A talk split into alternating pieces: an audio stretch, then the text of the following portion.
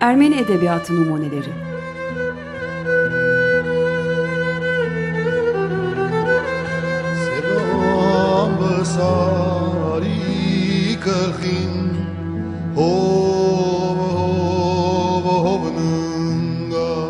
Hazırlayanlar Paylin ve Yetvart Tomasyan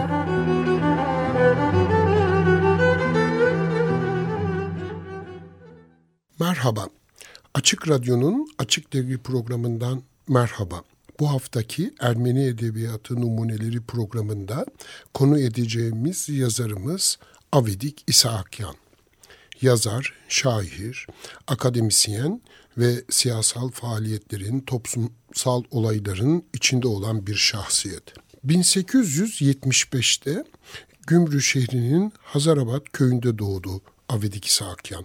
1889 1892 yılları arasında Eçmeyadin'deki Kevorkyan Cemaran'da eğitim aldı. 1893-94 yılları arasında Leipzig Üniversitesi'nde serbest öğrenci olarak öğrenim gördü. Akabinde Ermenistan'a döndü ve 1896'da rejime yönelik eleştirileri nedeniyle tutuklandı. Bir yıl hapiste kaldıktan sonra Odessa'ya sürgün edildi. Yerker Uverker, Şarkılar ve Yaralar adlı şiir kitabını bu dönem yayınladı. 1897'de Avrupa'ya geçerek Zürih Üniversitesi'nde edebiyat ve felsefe tarihi okudu.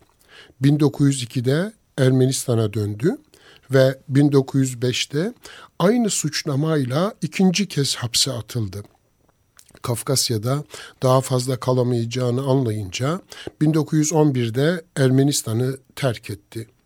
Uzun yıllar vatanıyla olan bağını kopartan İshakyan, İstanbul, Viyana, Zürih, Berlin, Venedik, Cenova, Paris gibi çeşitli şehirlerde yaşadı. Nihayet 1936'da Sovyet Ermenistan'ına yerleşti. 1943'te Sovyet Ermenistan Bilimler Akademisi üyeliğine seçildi. 1946'da Sovyet Sosyalist Cumhuriyetler Birliği Devlet Edebiyat Ödülüne layık görüldü. 1944 yılından ölümüne dek Ermenistan Sovyet Yazarlar Birliği'nin başkanlığını yaptı ve 1957'de Erivan'da öldü. Ermeni şiirine katkılarından ötürü 1980'de Erivan'da Avedik İsahakyan Şiir Ödülü tahsis edildi.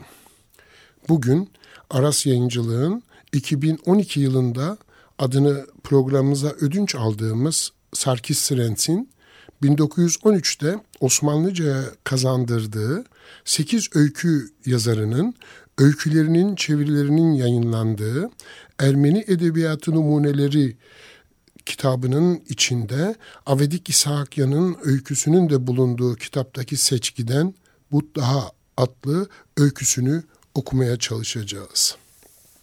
Shakyamuni, ıstırapların ve kurtuluşun o güne dek insanlığa meçhul kalmış büyük gerçeklerini kainatın derin sesinden duyup Buddha'ya dönüştüğünde Himalaya'nın ormanlık yamaçlarından aşağı muz ve balzam yurdu olan Benares şehrine indi. Sarı harmanisine bürünmüş, sonsuz hikmeti ve huzurlu gözleriyle yolunun üstünde bulunanlara müjdeliyordu. Gerçekliğin krallığını kurmaya gidiyorum. Bu karanlık dünyanın arasından ezeli ve ebediyi ilan etmekle yükümlüyüm. Benares'in yüce ve mükemmel tapınaklarının önünde toplanmış kalabağa hitap etti.'' İşitmeye kulakları olanların önünde büyük ölümsüzlüğün kapıları ardına kadar açıktır. Kalabalık feryada başladı. Bir vervele, bir hayhuy yankılandı.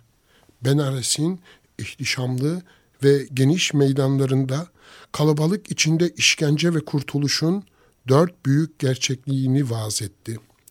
Fakat kalabalık tekrar feryada başladı. Tekrar bir velvele ve hayhuy yükseldi.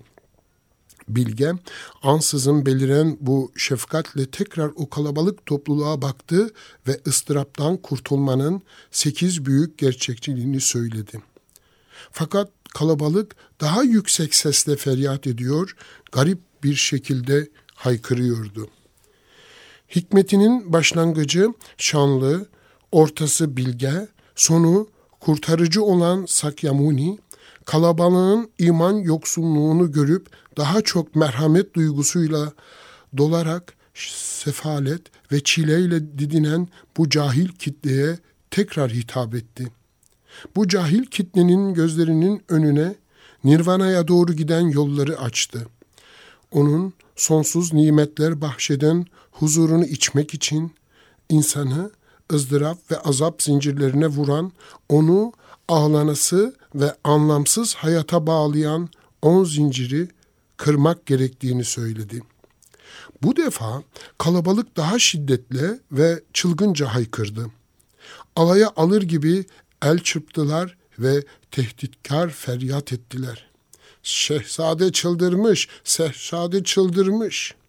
Her taraftan kükrüyor ve hakaret edip o mükemmele kokmuş hurmalar atıyorlardı. Ve gece indiğinde alay etmekten yorgun düşen kalabalık, şer ve yalan meydanlarından uzaklaşınca Buddha meydanda yapayalnız kaldı.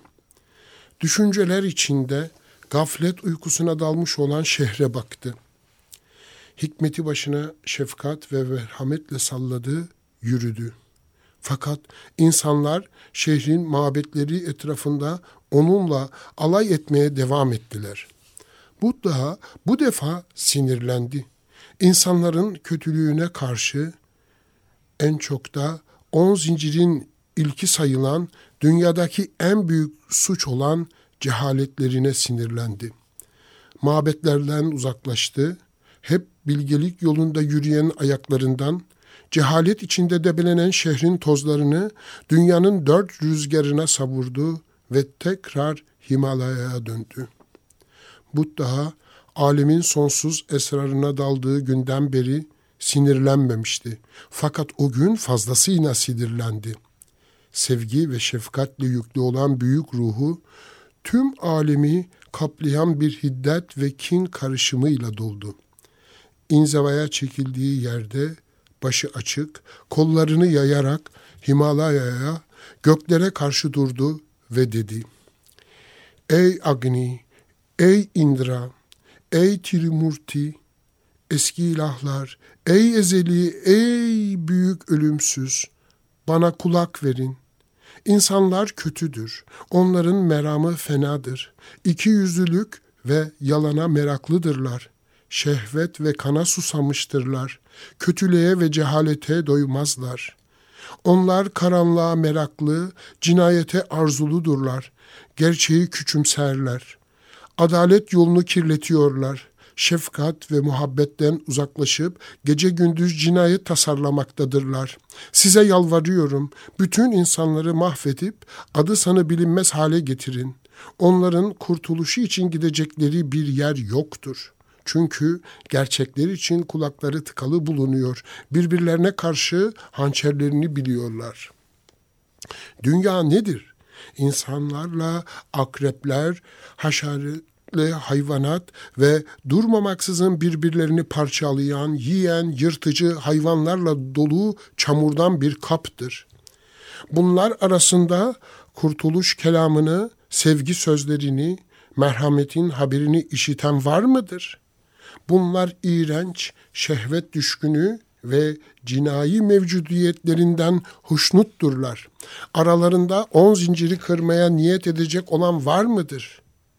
yoktur. Hiç kimse yoktur. Şimdi büyük ilahlar derdimi işitiniz. Bu büyük çamur kabı parçalayın. Ey kainatın yaratıcısı, kanla kıpkırmızı olmuş, şehvet ve nefret çamurundan olan bu kabı ez, parçala. Sen onu bir dakikalık ihmal veya kızgınlık anında yaratmışsın. Yalvarırım. Eğer Resulümüzsem, habercinizsem ricamı yerine getiriniz. İnsanın kurtuluşu için kaçacak başka bir yer yoktur.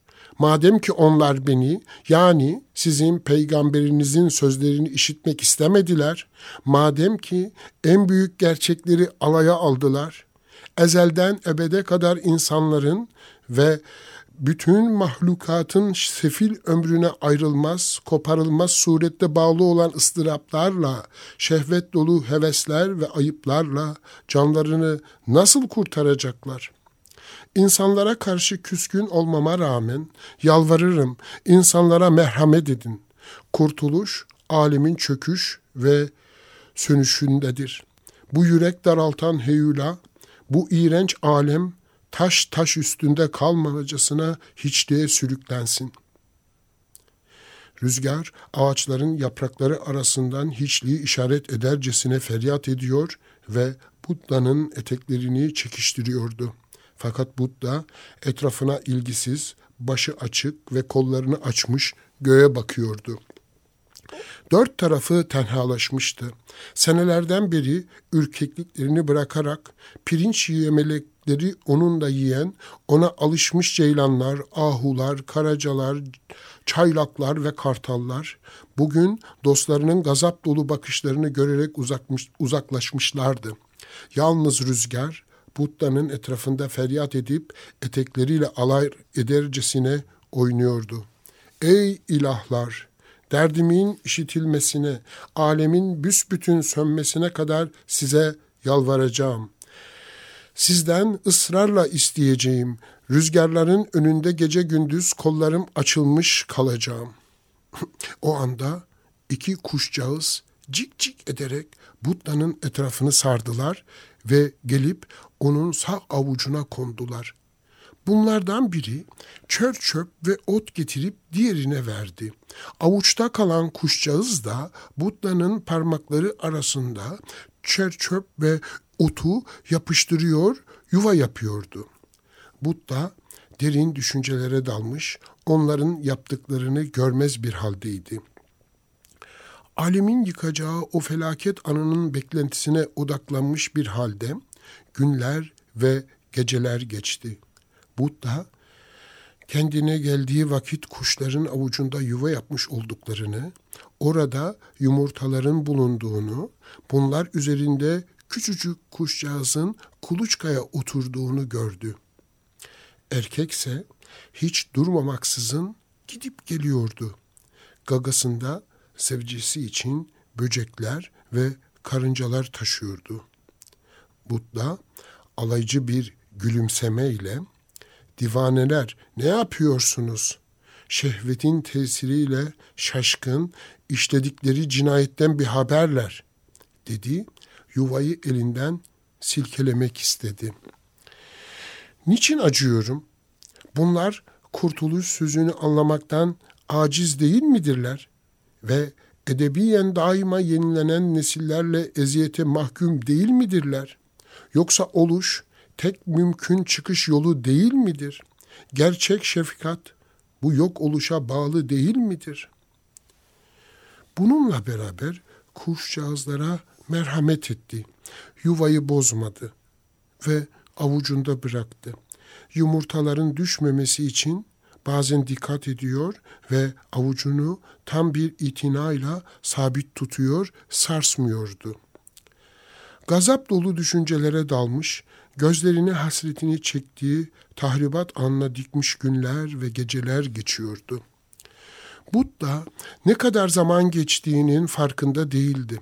Fakat avucuna baktığı vakit yumurtalardan üç tane küçücük tüysüz yavrucuğun çıkmış olduğunu gördü. Bunlar çelimsiz boyunlarını sallayarak zar zor cıvıldıyorlardı. Babaları böcekler ve sinekler taşıyor, gagalarıyla nezaket ve özenle yavrucaklarının ağzına yerleştiriyordu. Buddha şiddetle çelimsiz yavrulara baktı ve vicdanen rahatsız oldu. Böcekleri ve sinekleri kıran bu canileri koruyan ben miyim? Merhabet etmek mi? Bütün yapılanların bir cezayı gerektirdiğini, arzumun üstünde bir kanunun, karma kanunu mevcut değil midir? İşlenen günahı da zulüm, ceza takip etmeyecek mi? Arabanın tekerleği koşulan hayvanların arkasından gitmiyor mu? Alimin her bir köşesinde edebi ve amansız bir adalet hüküm sürmektedir. Denizlerin gizli derinliklerinde, dağların derin uçurumlarında, uçsuz bucaksız genişliklerde saklanarak kötü eylemlerini onun her şeyi gören gözlerinden gizleyemezsiniz.'' aşk ve muhabbetin vaizi ve de cezanın yasasını koyan büyük Manu bize şunu söylemişti. Ceza büyük hükümdardır, hakkaniyetli yöneticidir, yasanın bilgi ulguyucusudur. İnsan soyunu yöneten cezadır. Herkes uyurken o uyanıktır. Cezanın kendisi adalettir. Ey Agni! Cezan yetişsin. Dehşetli ateşle eriyen bakırını yeryüzüne dök. İnsanlar ve bütün canlılar eksiklikleri, ikiyüzlülük ve yalanlarıyla mahvolsunlar ve atları silinsin. Ey Indra!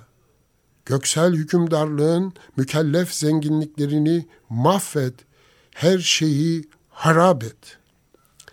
Fakat o dakikada onun öfkeli ruhunun karanlığı arasından bir şefkat parıltısı geçti ve hiddet dolu duasının sonunda yumuşak bir sesle mırıldandı. Ey ezeli bu sonsuz dünyayı harap et fakat bu üç yavrucağa dokunma. Bunların muhabbetini ve ana babalarını esirge. Ansızın karma karışık kinini göğe yöneltip gözleri tahribatın o dehşetli anını aradı. Bulunla beraber avucunda kımıldanan yavruların düşmemesine dikkat ediyordu.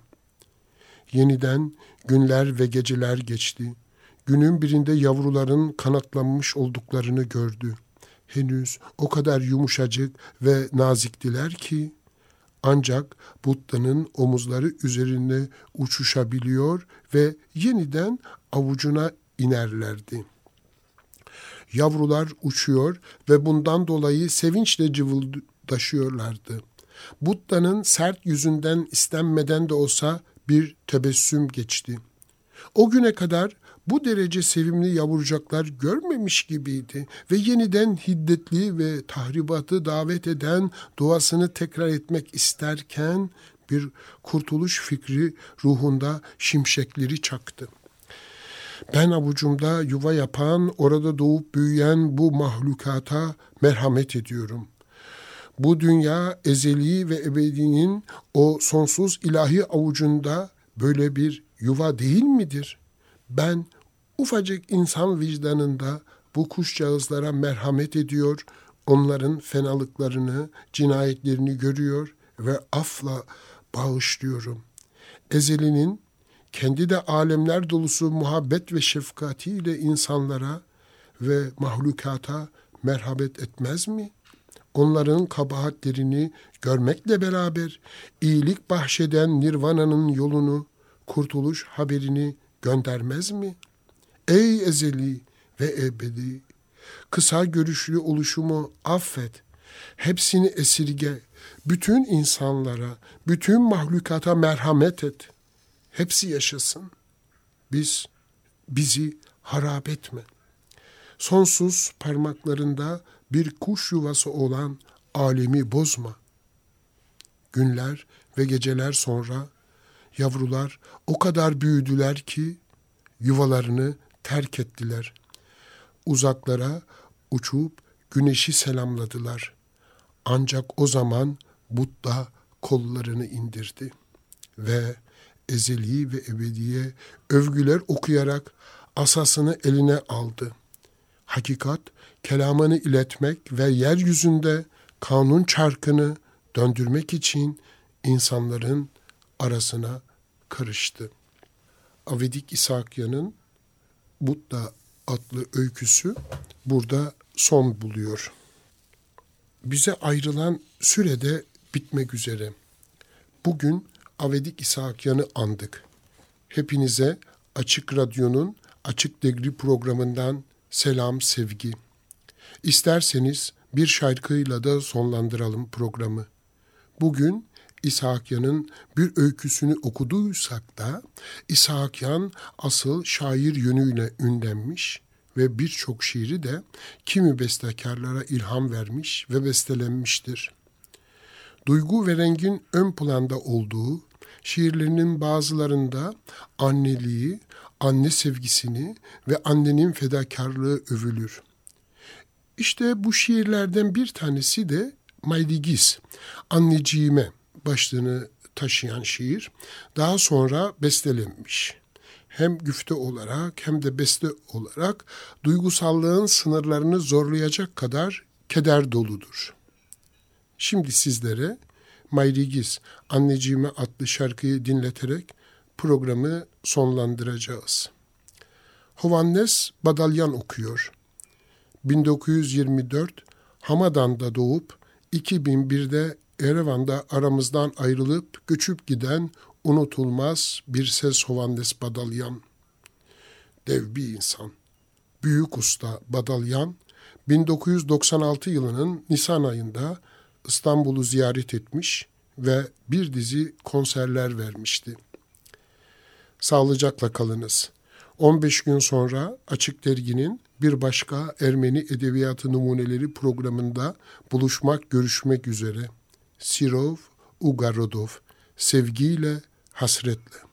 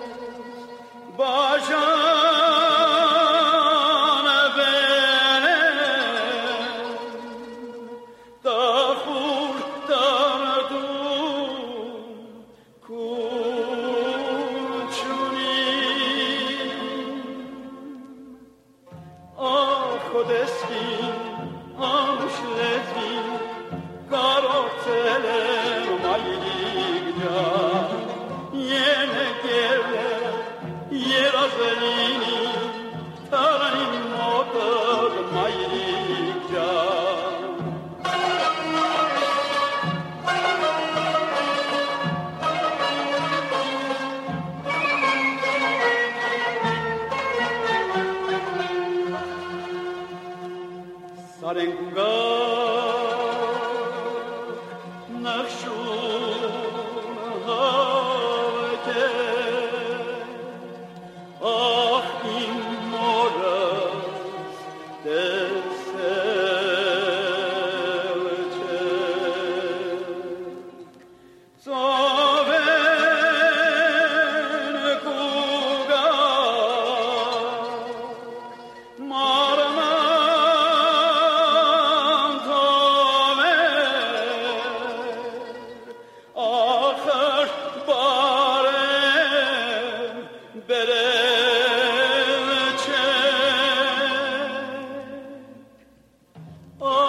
godeskin, am šlezvin.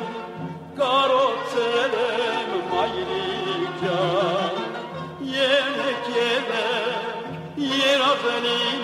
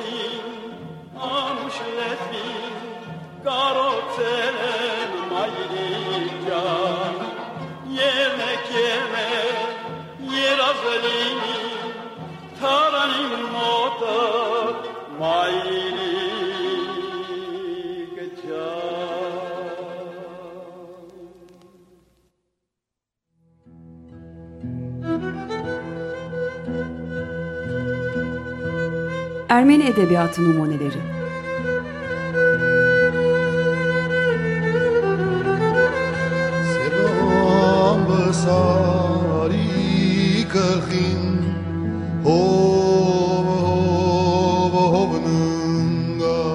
Hazırlayanlar Paylin ve Yetvart Tomasyan.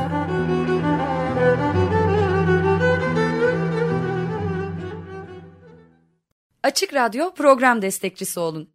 Bir veya daha fazla programa destek olmak için 212 alan koduyla 343 41 41